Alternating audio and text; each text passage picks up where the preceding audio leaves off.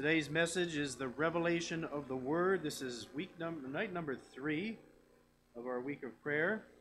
And for those who are watching online, we welcome you to the Portland Middletown Seventh day Adventist Church Week of Prayer, Fall Week of Prayer. Can we call it that? Fall Week of Prayer. And if you want to hear more messages like this, you can go to middletownportlandsda.org.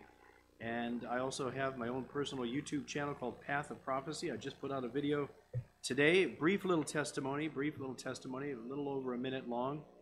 Uh, no, 37 seconds long, I think. So it won't take you that long, but uh, it'll get you some views or get me some views. So, anyways, but let's begin with a word of prayer as we prepare to open the Word of God. Let's pray. Father God, we want to thank you that we have your word as a lamp to our feet and a light to our path. It's my prayer that the grace and the power of your Holy Spirit would be here with us tonight.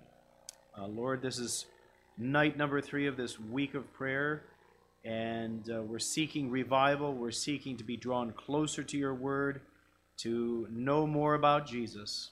And it's my prayer that as your word is open, that our hearts would be open to you, that we would be able to hear what the Spirit says to this church uh, because we are the church and um, you are the head of the church. And so I pray that you would speak to us through your word, anoint these lips, and may the good news be revealed. In Jesus' name we pray. Amen.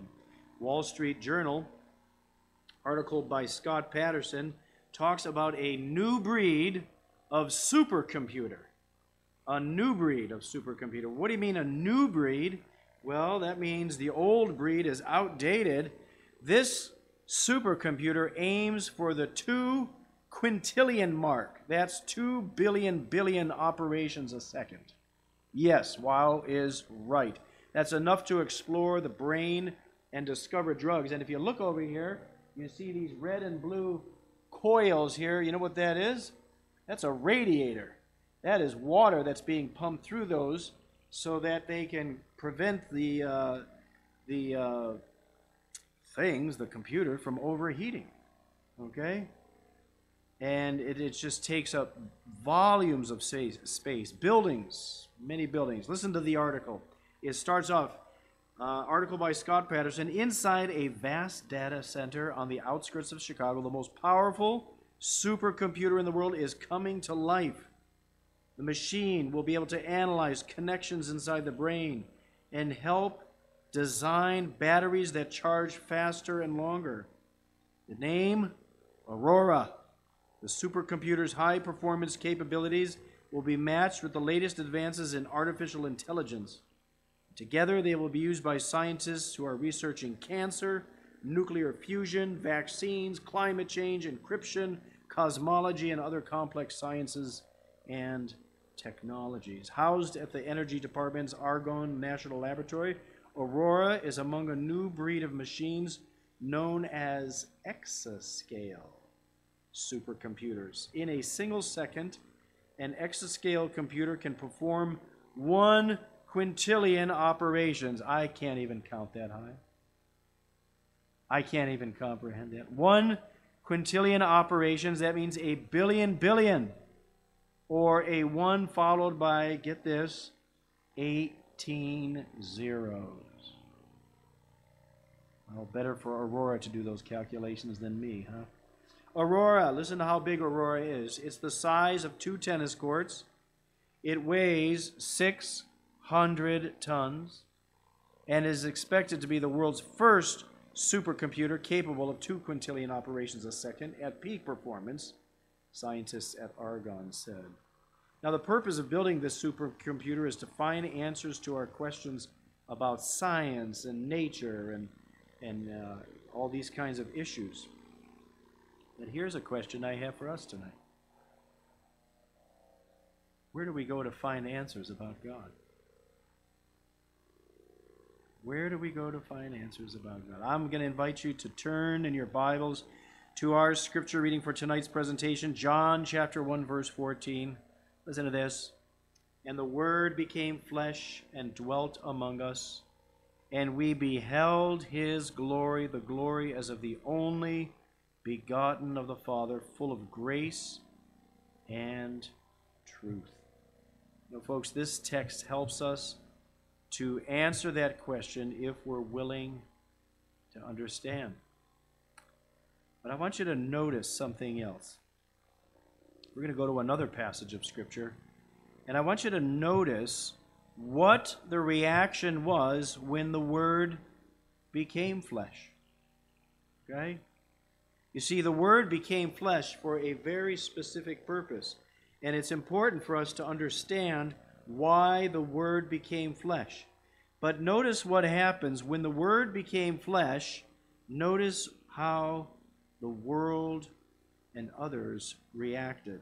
Bible says, John chapter 1 verse 10 and 11, he was in the world and the world was made through him and the world did not know him. He came to his own and his own did not receive him. Listen to this. The human reaction to the word was that the world did not know him. The text goes on to say in verse 11 that even his own people who were entrusted with the word, so that when the word was revealed, that they would declare to the world, the Word has become flesh. The Word has become flesh. But when he came even to his own people, the Bible tells us that his own people did not even receive him. Well, the natural question is why? Why is that? Why would they not receive him? Well, I believe that answer can be found in the following story, found in the Gospel of John also, John chapter 3, beginning in verse 1. Here's what it says verses 1 and 2 There was a man of the Pharisees named Nicodemus, a ruler of the Jews. This man came to Jesus by night and said to him, Rabbi, we know that you are a teacher come from God for no one can do these signs that you do unless God is with him. Now, it's very interesting how Nicodemus addresses Jesus at this point. He addresses him as teacher. He doesn't acknowledge him as a prophet. He certainly doesn't see him as the Son of God. But he addresses him in a respectful tone Teacher, we know that you are a teacher who has come from God, for no one can do these signs that you do unless God is with him. And what are these signs? Well, if we go just on the Gospel of John alone up to this point, we know that his very first miracle was at the wedding feast at Cana, here where he changed water into wine. But then what also followed after that was where Jesus cleansed the temple for the first time. Because there was two of them. There was one at the end of his ministry, one at the beginning of his ministry. And it was that incident that arrested the attention of the religious leaders. And so Nicodemus, the leader of the religious leaders, came to him, not in broad daylight, but under the cloak of nightfall he said, Rabbi, we know that you are a teacher that has come from God, for no one can do these signs that you do unless God is with him. Now, perhaps it was meant as flattery, perhaps it was meant to uh, just kind of pump Jesus up. But Jesus didn't buy what Nicodemus was trying to sell. And he responded him with these words Jesus answered and said to him, Most assuredly I say to you, unless one is born again, he cannot see the kingdom of God. And Nicodemus responded in shock How can a man be born when he's old? Is it possible that he enters the womb a second time to be born? Well, Jesus pressed further Most assuredly I say to you, unless one is born of water and the Spirit, he cannot enter the kingdom of God. That which is born of the flesh is flesh, and that which is born of the Spirit is spirit. And at that moment, Jesus was making the distinction that there is the physical world and there is the spiritual world. And although we don't think like the Greeks, and neither did the Jews, the point Jesus was trying to make is that yes, you can be born into this world, but to enter the kingdom of God, you need to be born again, a second time. And that can only happen with the Spirit of God. Jesus went on further to elaborate. He said, Do not marvel that I said to you, You must be born again.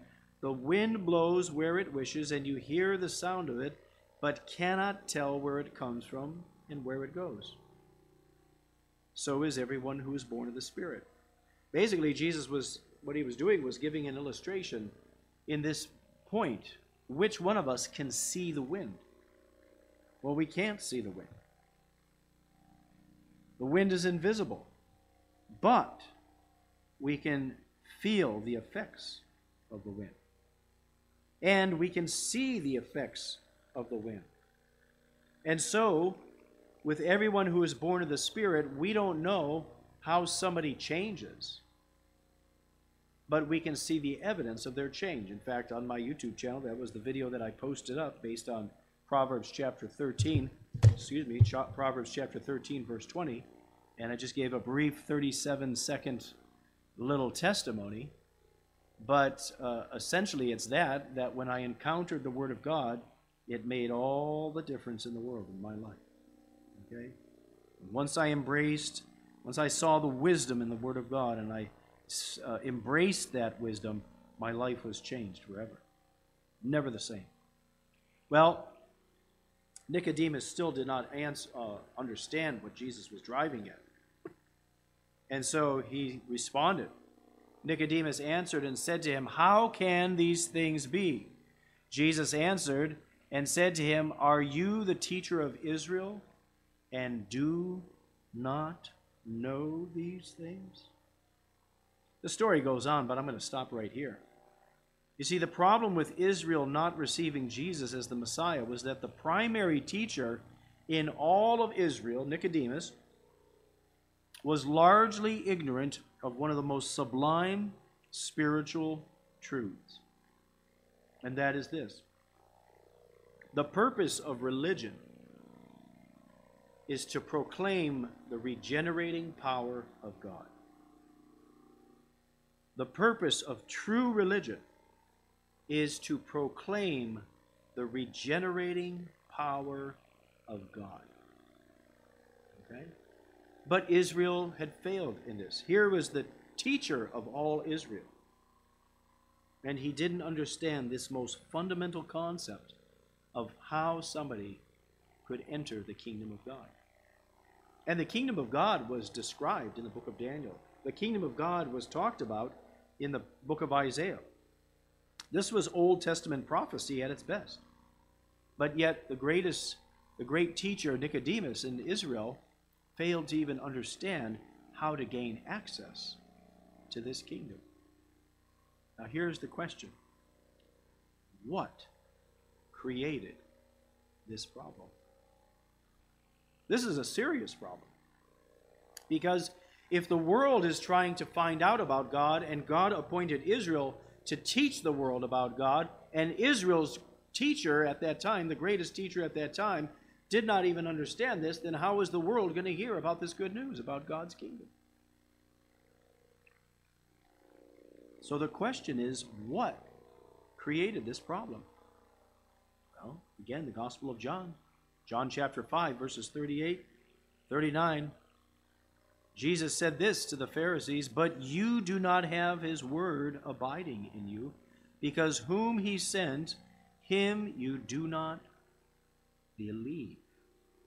You search the scriptures, for in them you think you have eternal life, and these are they which testify about me. Folks, this book is about Jesus. It's about Jesus. The focus of this book is about Jesus. And here's one of the problems that's going on right now in this world. There is a war that's taking place in the Middle East right now between Israel and Hamas, and it's a very serious one. But here's what's taking place many evangelical Christians, in particular, are drawing attention to that because they're saying a prophecy is about to be fulfilled. Prophecy is not about the people of God, it's about the Son of God.